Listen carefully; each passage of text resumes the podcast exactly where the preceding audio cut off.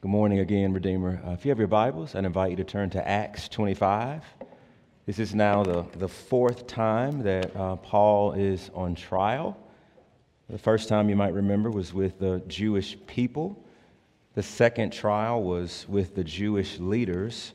The third trial was with Governor Felix. And this morning, we're now Governor Festus. And so just be mindful that that's where we are. And there's a shape to this chapter that ought to sound pretty familiar. It's the same old thing. Jews don't like Paul and are bringing false charges against him. There's a Roman intermediary, some official who is trying to mediate the peace, and you have Paul, the one who is suffering, who makes a defense. And that's why this stretch of Acts is really intimidating to kind of read on your own or to preach through, is because Paul has nothing new to say. And they have nothing new to say, and the governor does the same thing, and yet I think there's a key to understanding what's happening here. So let's read together, and then we'll pray, and then we'll jump in. Now, 3 days after Festus had arrived in the province, he went up to Jerusalem from Caesarea, and the chief priests and the principal men of the Jews laid out their case against Paul, and they urged him, asking a favor against Paul, that he summoned him to Jerusalem, because they were planning an ambush to kill him on the way. Festus replied that Paul was being kept at Caesarea, and that he himself intended to go there shortly. So, said he, let the men of authority among you go down with me, and if there is anything wrong about the man, let them bring charges against him. After he stayed among them not more than 8 or 10 days, he went down to Caesarea, and the next day he took his seat on the tribunal, and he ordered Paul to be brought. When Paul had arrived, the Jews who had come down from Jerusalem stood around him, bringing many and serious charges against him that they could not prove. And Paul argued in his defense, neither against the law of the Jews, nor against the temple, nor against Caesar have I committed any offense. But Festus, wishing to do the Jews a favor, said to Paul, do you wish to go up to Jerusalem and be there tried on these charges before me? But Paul said, I am standing before Caesar's tribunal, where I ought to be tried. To the Jews I have done no wrong, as you yourself know very well. If then I am a wrongdoer and have committed anything for which I deserve to die, I do not seek to escape death. But if there is nothing to their charges against me, no one can give me up to them. I appeal to Caesar. Then Festus, when he had conferred with his council, answered, to Caesar you have appealed, and to Caesar you shall go. Now when some days had passed, Agrippa the king and Bernice arrived at Caesarea and greeted Festus. And as they stayed there many days, Festus laid Paul's case before the king, saying, there is a man left prisoner by Felix. And when I was at Jerusalem, the chief priests and the elders of the Jews laid out their case against him, asking for a sentence of condemnation against him. I answered them that it was not the custom of the Romans to give up anyone before the accused met the accusers face to face and had opportunity to make his defense concerning the charge laid against him. So when they came together here, I made no delay, but on the next day took my seat on the tribunal, and I ordered the man to be brought. When the accusers stood up, they brought no charge in his case of such evils as I supposed. Rather, they had a certain points of dispute with him about their own religion and about a certain Jesus who was dead, but whom Paul asserted to be alive. Being at a loss how to investigate these questions, I asked whether he wanted to go to Jerusalem and be tried there regarding them. But when Paul had appealed to be kept in custody for the decision of the emperor, I ordered him to be held until I could send him to Caesar. Then Agrippa said to Festus, I would like to hear the man myself. Tomorrow, said he, you will hear him. So on the next day, Agrippa and Bernice came with great pomp, and they entered the audience hall with the military tribunes and the prominent men of the city. Then, at the command of Festus, Paul was brought in. And Festus said, King Agrippa, and all who were present with us, you see this man about whom the whole Jewish people petitioned me, both in Jerusalem and here, shouting that he ought not live any longer. But I found that he had done nothing deserving death. And as he himself appealed to the emperor, I decided to go ahead and send him. but I have nothing definite to write to my Lord about him.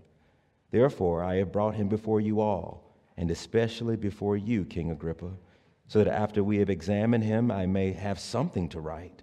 For it seems to me unreasonable in sending a prisoner not to indicate the charges against him. Amen. Let's pray together. Father in heaven, we thank you again for the Lord's Day, and we thank you, Lord, for this part of worship. You give us your pardon. You sing your scripture over us as it is read. You hear our prayers, but you are not like the gods of this world. You are not silent. You are not impotent. You are not distant. You are near, and you speak. And you speak through your word, and you speak through your servants. Father, your desire is to feed your sheep. They are yours, and it is a privilege to stand before them.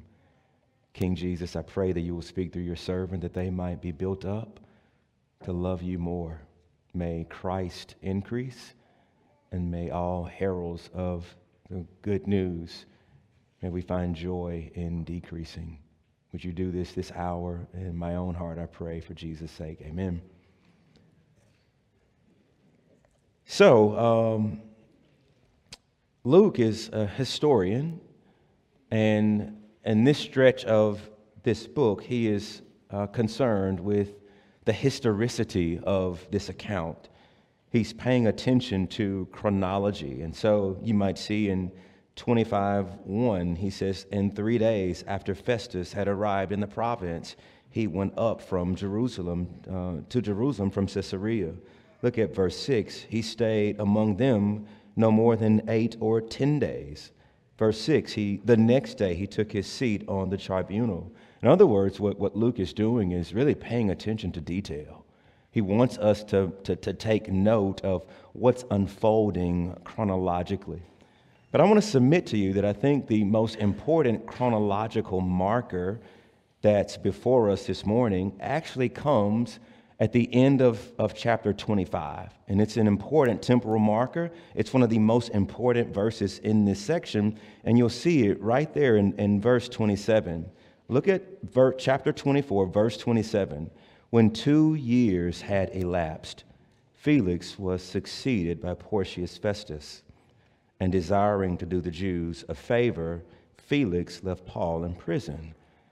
And so if you draw in your Bibles, then what you should probably do is between chapter 24 and chapter 25, you should probably write 2 years, just so that you can see that 2 years of time transpire between these chapters. Do you know what can happen in 2 years? Go look at your credit card receipts. Go look at photos in your phone. If you're like me, like I write all in my Bible. I date stuff and I write stuff in the margins. And if I go back 2 years, what was going on in my life? I was seeing a counselor 2 years ago. I had just taken my son to a New Orleans Pelicans game, and it was full 2 years ago. Otis and I were on a plane coming from San Antonio 2 years ago. We had packed our house up and moved into another house 2 years ago because of flooding. I'm on a plane, and my wife and my daughter are saying, "Daddy, you need to wear a mask." "Oh, I'm not wearing no mask. Ain't nothing happening about this old virus. Nobody thinking about that," right? That's 2 years ago. 2 years ago, Jackson had 89 homicides. 2 years ago, if you're into the stock market, Tesla was $85 a share. 2 years ago, if you're into Bitcoin, it was $10,000 a share. What was going on in your life 2 years ago? I'd imagine that for some, 2 years have brought about joy. Maybe life was hard and Jesus showed up. Maybe your marriage turned a corner and there was real healing. Maybe you were single and the Lord sent someone. Maybe that wayward child that you stayed up night after night to pray for. Maybe you start to see fruit of life. Maybe you were a non-Christian, rebelling against God, walking in darkness. And you're here this morning, and you believe in truth, and you have bowed the knee to the Lamb. Or if you're into the stock market, that same share of Tesla that was $85, it's now $1,000 a share. Or if you're into Bitcoin, it was $10,000, it's around $39,000 a share. Things can take a turn for the better in 2 years. And things can take a turn for the worse in 2 years. Some of you have lost family members in COVID. Missing church and not practicing gathering with the saints. You can have a pattern of staying away from the body.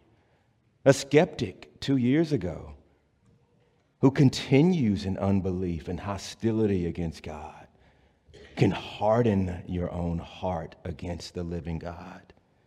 A besetting sin that we toy with and play with. We stay there for 2 years, we will destroy people and ourselves. A lot can happen in 2 years.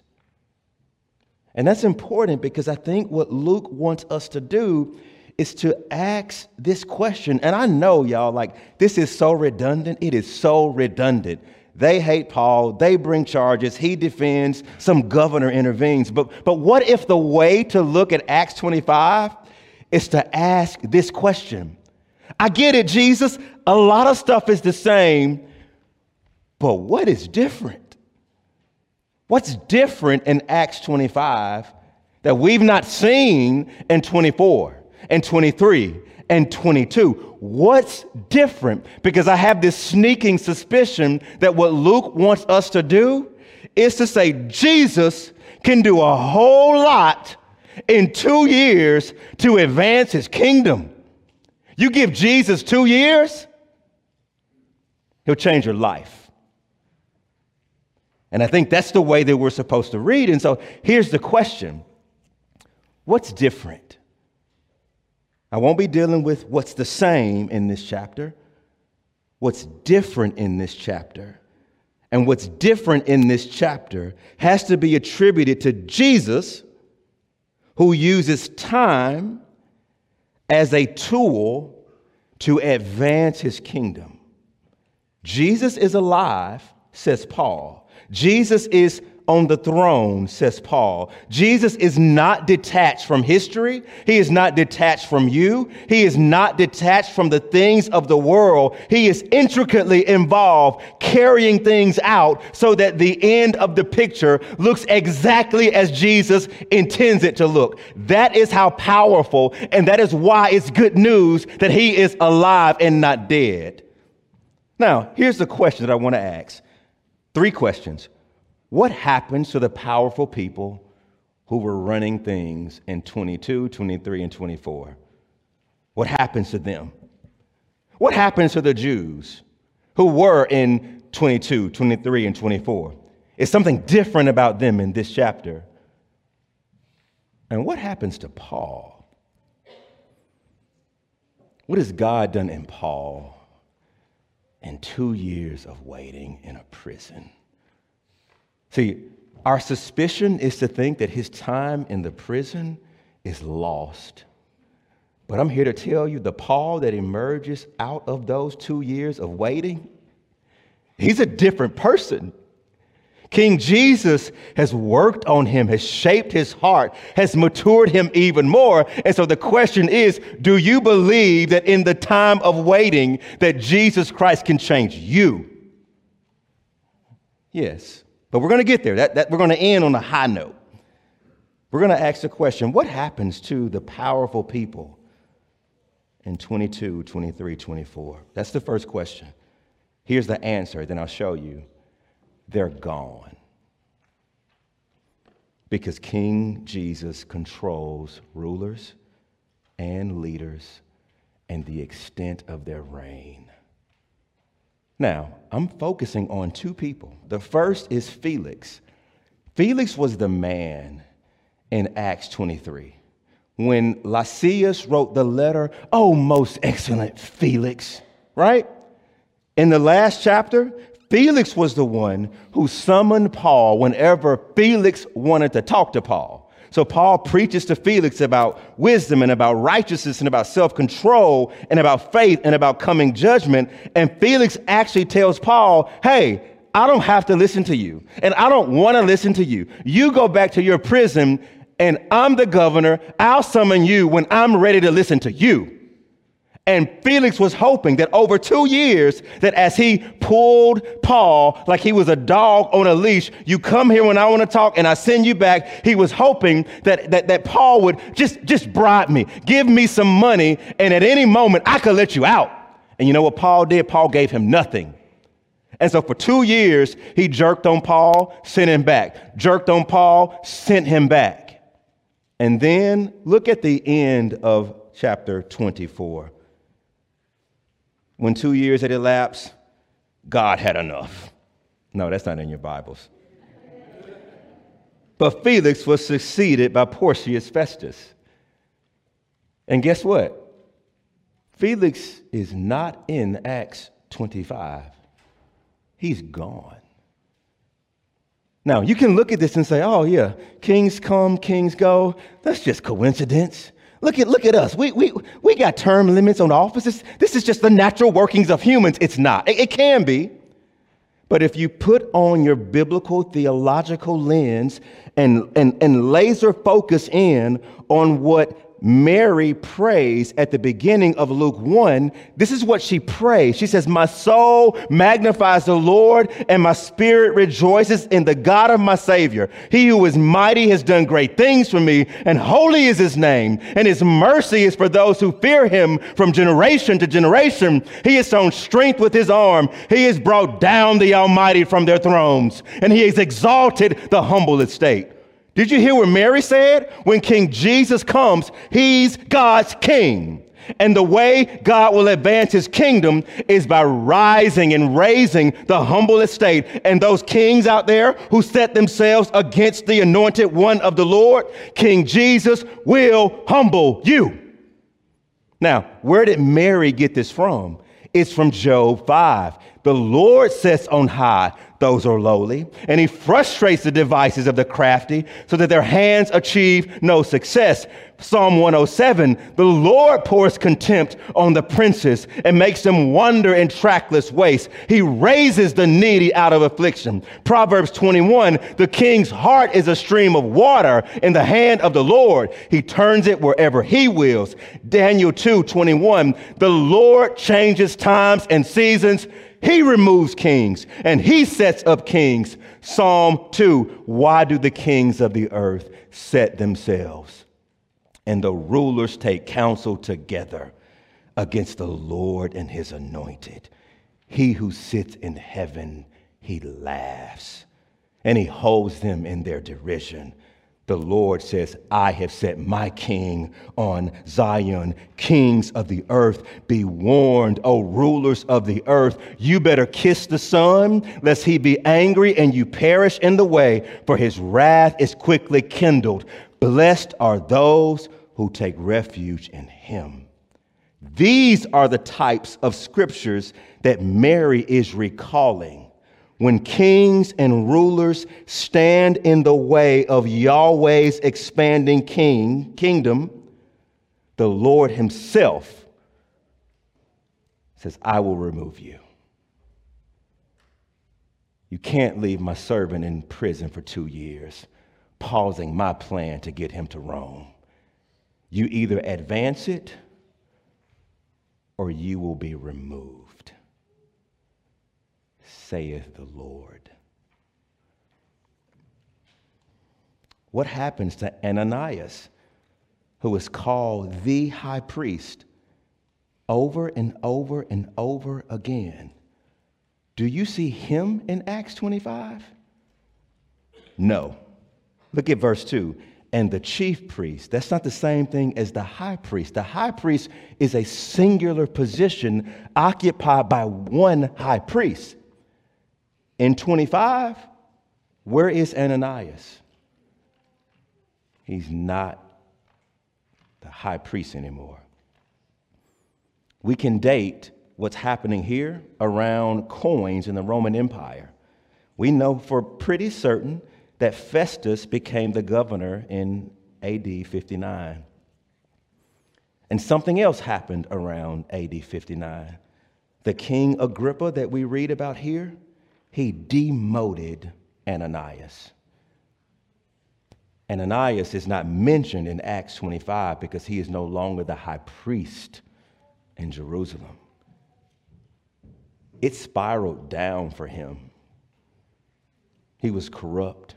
He was killed by his own Jewish revolutionaries who were tired of his bribery.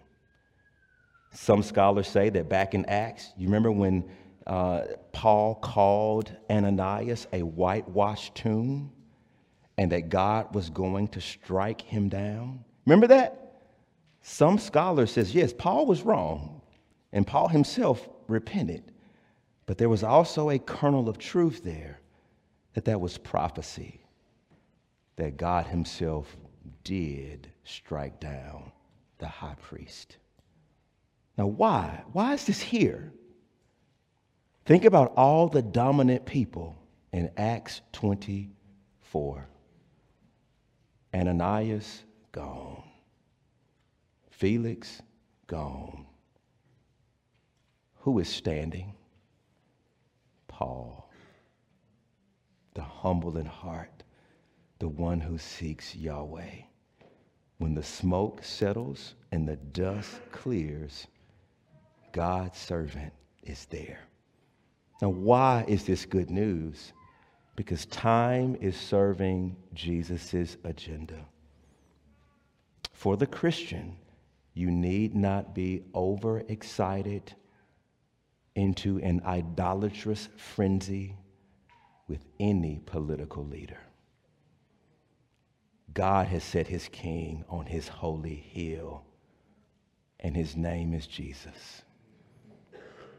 We should not worship any man into idolatry, Caesar or pastors. The kingdom of God does not have your pastor's name on it. There is one who sits on the throne, and his kingdom will endure forever. And we ought not be overly deflated when evil people arise who resist the kingdom of Yahweh. Jesus will remove them in his own time, in his own way. We ought to be able to sleep like babies in their mother's arms in the midst of all the chaos going on around us. So, many football experts will say that the best football game ever was a few weeks ago. If you missed Patrick Mahomes and Josh Allen duel it out in overtime, that is the Super Bowl as far as I'm concerned. It's not going to be better than that game. It's just not. I'm not going to be impressed, right? But Patrick Mahomes' trainer had a heart monitor on him. And what they were trying to do was, man, how are you down with a minute and 13 seconds left? And you're down, and you score, and you go into overtime, and you score again, and you win the game. They were just hoping that his heart rate would just be all over the place, and then they showed the heart rate monitor right when the game was at its highest peak, when there was the most turmoil and most pressure. This dude's heart rate is even. He has ice in his veins. It's even. Do you believe that, Redeemer? That it's chaos going on in this world. Highs in really low lows, and because King Jesus is on the throne, you are steadied, because there is a hand that steadies us and is steadying this world. I think this is here to remind us, when the smoke settles, those who oppose King Jesus will be no more, and those who bow the knee will be standing. That's the first thing that's different. Time also shows us that human hearts can harden. And we're looking at the Jews, what's happening to them. I think their hearts have hardened. Now, where am I getting this from? Notice verse 1 and through verse 3. Now, 3 days after Festus had arrived in the province, he went up to Jerusalem from Caesarea, and the chief priests and the principal men of the Jews laid out their case against Paul, and they urged him, asking a favor against Paul, that he summon him to Jerusalem, because they were planning an ambush to kill him. Now, look at that word favor that you see in verse 3. Go back up to Acts 24:27. That the Jews got a favor from Felix and left Paul in prison. How long was Paul left in prison? For 2 years. And then a new governor comes to office, and he's 3 days in office. He moves his family into the White House, and then he gets on a horse, and he rides up to Jerusalem to survey his kingdom. And as soon as he makes it to Jerusalem, they say, hey, you got somebody up there, and we want him dead. And I know he's like, bro, can y'all just let me chill out? Let me just be diplomatic. Let me just act like I'm about to do something mighty for you. Let me just go and shake hands and brush shoulders with people. It's no way that this can be that important that upon meeting me 3 days into my tenure, that you bring up this 2-year-old feud. That shows you what has been happening to them for 2 years. Bitterness. Anger, lack of repentance, so that when this new king steps in office, the first thing they bring up is Paul. And look at verse 3. They want a favor. Summon him down here for us, because we're going to kill him. Haven't y'all seen that before? Isn't that what Paul's nephew overheard and interrupted? So 3 years, 2 years later, they still hate Paul. They haven't forgotten about Paul, and they want to kill Paul.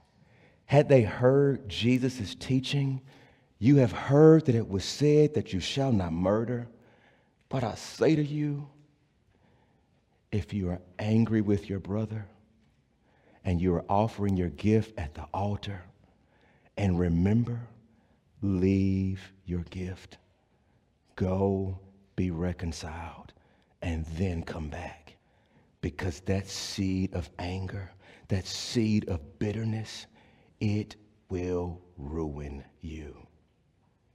And that's what's happening here. They want him dead. So they haven't forgotten about Paul. This is the first thing they think about, and they want to kill him. On top of that, they bring up this. Look at what it says in verse 7. When Paul had arrived, the Jews who had come down from Jerusalem, they stood around him. And look at that. That's important. Bringing many and serious charges against him. The ones that they could not prove. Well, what was the many? What was the serious nature of the charges? I think they have upped the ante. They're charge stacking, because they could not prove the charge that Paul defiled the temple. They could not prove that this is some sect. This is not the sect, says Paul. I'm a Pharisee just like you, or at least I was. I believe in Moses. I believe in the prophets. I believe that these things have been fulfilled in the Messiah. So I'm not some crazy dude. I think these things hinge around Jesus. So they couldn't trap Paul there. So what did they do? They upped the ante. They said, Paul's a threat to Caesar. Caesar comes up 9 times in Acts 25. You know how many times it comes up in the entire book of Acts before this? 1 time. So when Paul starts to say, Your Honor, it's not against the temple. Your Honor, it's not against this. nor am I a threat against Caesar. Paul already sees what they're doing. Because they can't pin him down here with ease, they're going for the gusto. They're just trying to make this guy look like he is a threat, like he is starting a revolution, that he's about to go to Rome and overthrow Caesar. And Paul is like, that's not the case. Do you see what's going on? Because they would not listen to the one who spoke the words of eternal life, their hearts have grown dark and it's cold. That long stretches of time where we are unrepentant and rebellious and indifferent and grudge holding and living in the shadows and not walking in the light or the truth, it will take us places that we never thought possible. I'm reading a book called In the Realm of Hungry Ghosts. And you must have read it, right? And there's a chapter on the mammalian, the mammals' brains, right? And how the brain of mammals form. And this doctor, right, he treats and the homeless and those who are addicted. And in Canada, it seems like, from what I can read, like a pretty holistic approach to trying to serve the least in our society. But he talks about the mammal brain, and he contrasts like a horse. Like in a day and a half, a horse can like walk. You're a mammal. But it takes us a year and a half to walk. And so the human brain, it's smaller, but what happens to it over the 2 years after birth, it's exponential in terms of development. And the three core needs of children, it's safety, physical safety, it's nutrition, and it's healthy attachment to a stable and non-anxious adult. He goes so far as to say, as small things like holding our children up to our bosom, putting our hands around them in service, making eye contact, pupil to pupil, right? Letting them hear our heartbeat, that something happens in the brain that makes them healthy and whole. And if you cut off the gaze of a non-anxious parent, if you malnourish them, if you don't give them safety, then those are the people who grow up in life, whose brains are malformed and are more prone to addiction. Now, when Jesus says, unless you become like children, you cannot see the kingdom of God, I think a part of what he's saying is this: you and I were made to see the glory of God in the face of Jesus. You were made to gaze upon him by faith and to see him and to hear him parent you. You were made to behold and look at and listen to and need and depend on your Father in heaven. You were made, you were hardwired to need other aunties and uncles and brothers and cousins and sisters in life to mature you and to stabilize you. And here is what happens when we stiff arm Jesus and the body and go our own way, away from the one who is life. Our hearts are malformed and they are darkened. And we go to places and we become people who faintly resemble who God made us to be. And so when you see them spurning the gospel and spurning the good news and spurning the messenger of truth, it makes perfect sense that they're becoming beast-like. And this is a warning for all of us. This is why the author of Hebrews says, "Take care, brothers, lest there be in any of you an evil and unbelieving heart, leading you to fall away from the living God. But exhort one another as long as it is called today, that none of you may be hardened by the deceitfulness of sin." That's there for all of us. It's there for all of us as Christians to not stiff arm and hold grudges and harbor anger, and harbor bitterness, and be slow to forgive. It's a warning, and it's also a warning for those of us who love people who are doing that. It's dark over there, and over 2 years, our hearts can become really dark. But it's not all bad news. We're going to finish with this last point. What happens to Paul? I think Paul grows in his love, holiness, confidence, and wisdom while he's in prison. There's a different Paul here. And what's your working theology of sanctification for yourself? Do you look in the mirror and say, "Woe is me, I'm a worm, and I'll never change. I'll never find joy. I'll never taste victory"? That's exactly what C.S. Lewis says Satan wants you to think when you see the mirror. It is unbiblical, and it is wrong. What's your theology of sanctification for other people? Do you think other people can change? That patterns can be disrupted and strongholds torn down and new allegiances formed and love sprouted? Do you believe that people can change? I don't know about you, but I read David and Bathsheba, and then I love 1 Kings 1, where David is at the end of his life, and a beautiful woman has to lay next to him to keep him warm. And it says, "And the king knew her not." What? What about Peter, who denies the Lord Jesus, who separates himself from the Judaizers, right? The Gentiles, when the Judaizers shows up. But at the end of his life, he will not be crucified right side up because he's unworthy. What's your theology of sanctification?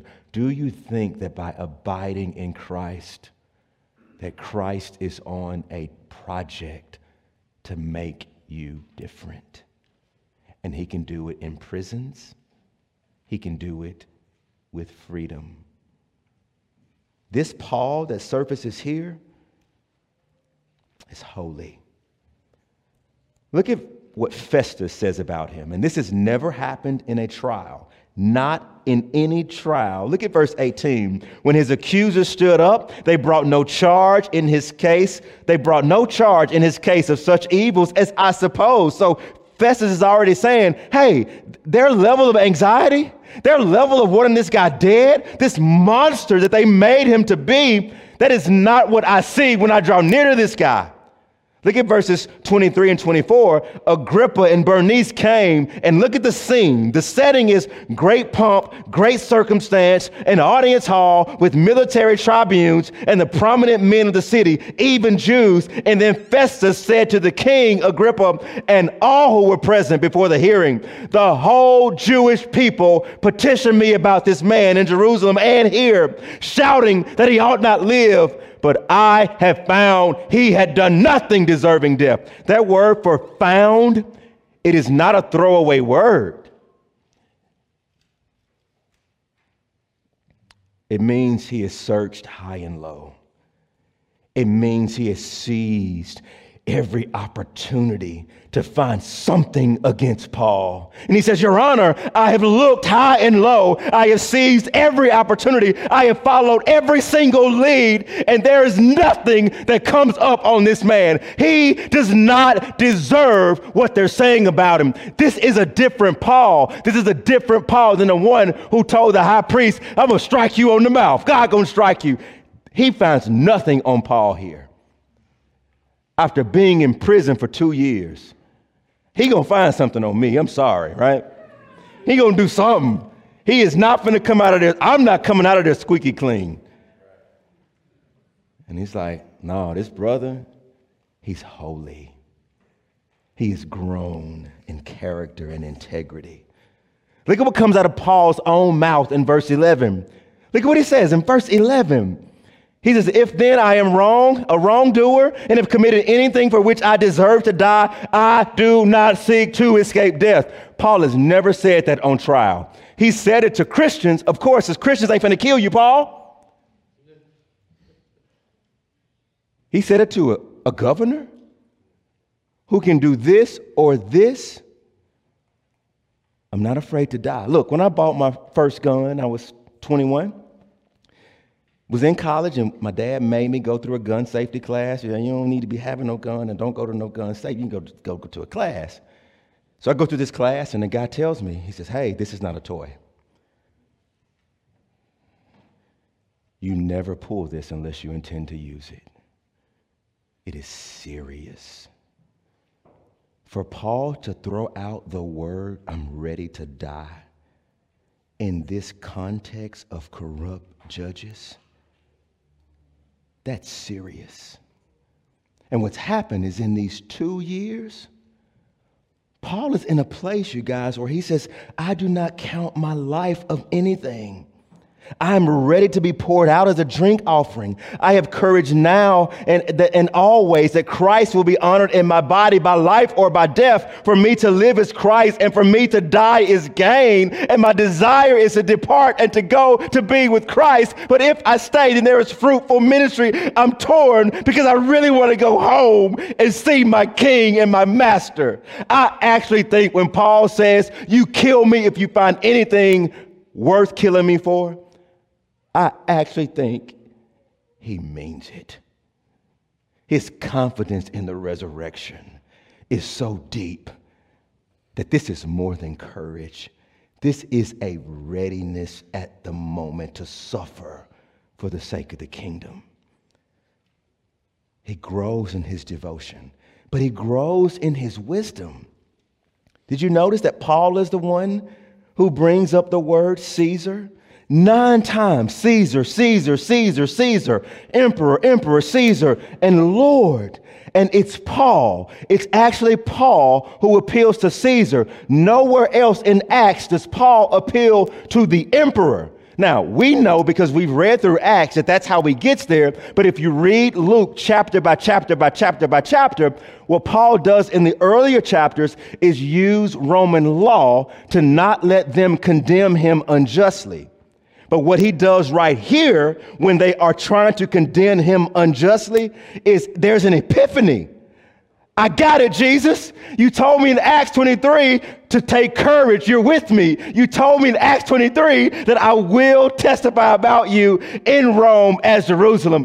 And now I see, Jesus, you're going to use my appeal to Caesar to get me to Rome to preach the gospel to Romans. That is wisdom, because here's where I think we need wisdom.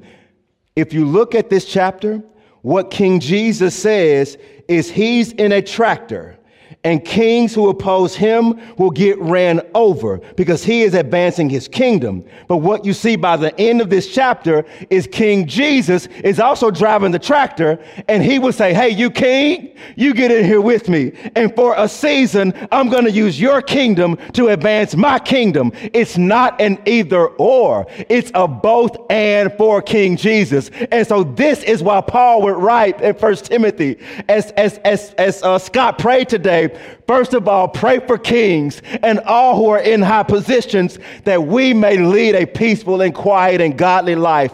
This is good, and it pleases the Lord, who desires all to be saved and to come to a knowledge of truth. Why would Paul write that? Because of what you see right here. God can pluck kings and rulers down, and God can use kings and rulers to advance his kingdom. That's wisdom. Paul has never appealed to Caesar before. And this is in keeping with the Old Testament, isn't it? What about Darius? Right? What about Artaxerxes? Right? What about all these pagan kings who then send Israel back to rebuild and give them military and give them weapons and give them materials? You see the kingdom of the world serving the kingdom of King Jesus. And it takes a wise, mature Christian to see that. Paul is different. His readiness to die, his character and his integrity, his wisdom as to how he's getting to Rome. What is it in your life that looks insurmountable right now? What looks unchangeable to you right now? What looks colossal to you right now? The God of Colossians says that you may be filled with his knowledge and wisdom and understanding, and you can walk in a manner worthy of the Lord. You can live a life that fully pleases King Jesus. You can bear fruit in every good work. You can, with endurance and patience and joy, be strengthened with his power. You see what the Bible is saying? You can change. And King Jesus can be at work and is at work to make you more like him moment by moment and day by day and year by year. You give King Jesus 2 years, you will not recognize yourself in the mirror. He changes people. I'm going to close with this. I love anything renovation, anything like cooking, like you got to make a good dish out of these bad ingredients, right? Or you got this old house that just needs to be restored. Or you got this old car that needs to be brought to its former glory. Or you got this person whose outfit is just kind of beat, and they go and get this designer who like gives them tailor-made clothes for their particular body type and age. I will stop watching stuff to watch shows like that. Now, why? What draws us into them? Don't we all want to know that what is rusty and decrepit can be made beautiful? And it's not going to be a straight line. You're going to go over budget. You might go over time. But we believe that King Jesus is the master carpenter. He's the master mechanic. He's the master contractor. He's the master renovator. He's the master fashion designer who is clothing us with his righteousness day by day. And so that at the end, when the curtain calls, what was ragged has been made beautiful. And it is because the King has done the work. We can change in 2 years. May the Lord encourage our hearts. Let's pray. Father, we bless you. We thank you so much for your word, and I pray your blessing upon it. Build your people up. Give us hope and confidence. For those of us, Lord, who are walking away from you, call us back. Put the picture of Luke 15 in front of us. Bring us to our senses. Call us out of our darkness and our destruction back into your marvelous grace and home. We love you. In Jesus' name, amen.